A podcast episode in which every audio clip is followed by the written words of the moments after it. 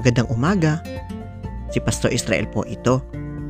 Ang devotion po natin ngayong araw ay matatagpuan sa aklat ng Marcos chapter nine verse thirty-five.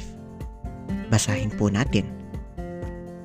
Ganito po ang sinasabi doon.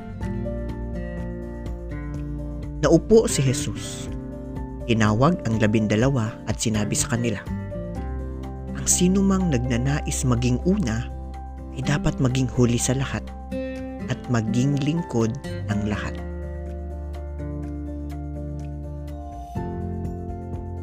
Ang labing dalawang alagad ni Jesus ang mga taong pinakamalapit sa kanya sa panahon ng kanyang paglilingkod.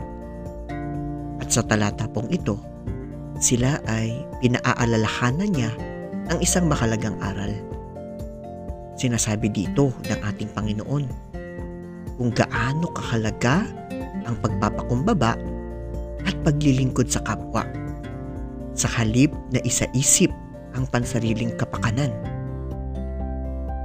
At bilang mga alagad po ni Jesus sa kasalukuyang panahon, ito din ay para sa atin at dapat nating alalahanin.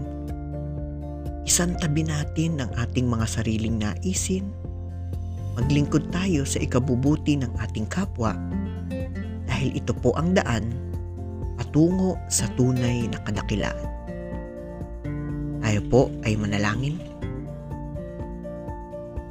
Panginoon, nawa ay amin pong pagsikapan na maglingkod sa aming kapwa sa abot ng aming makakaya. Amen.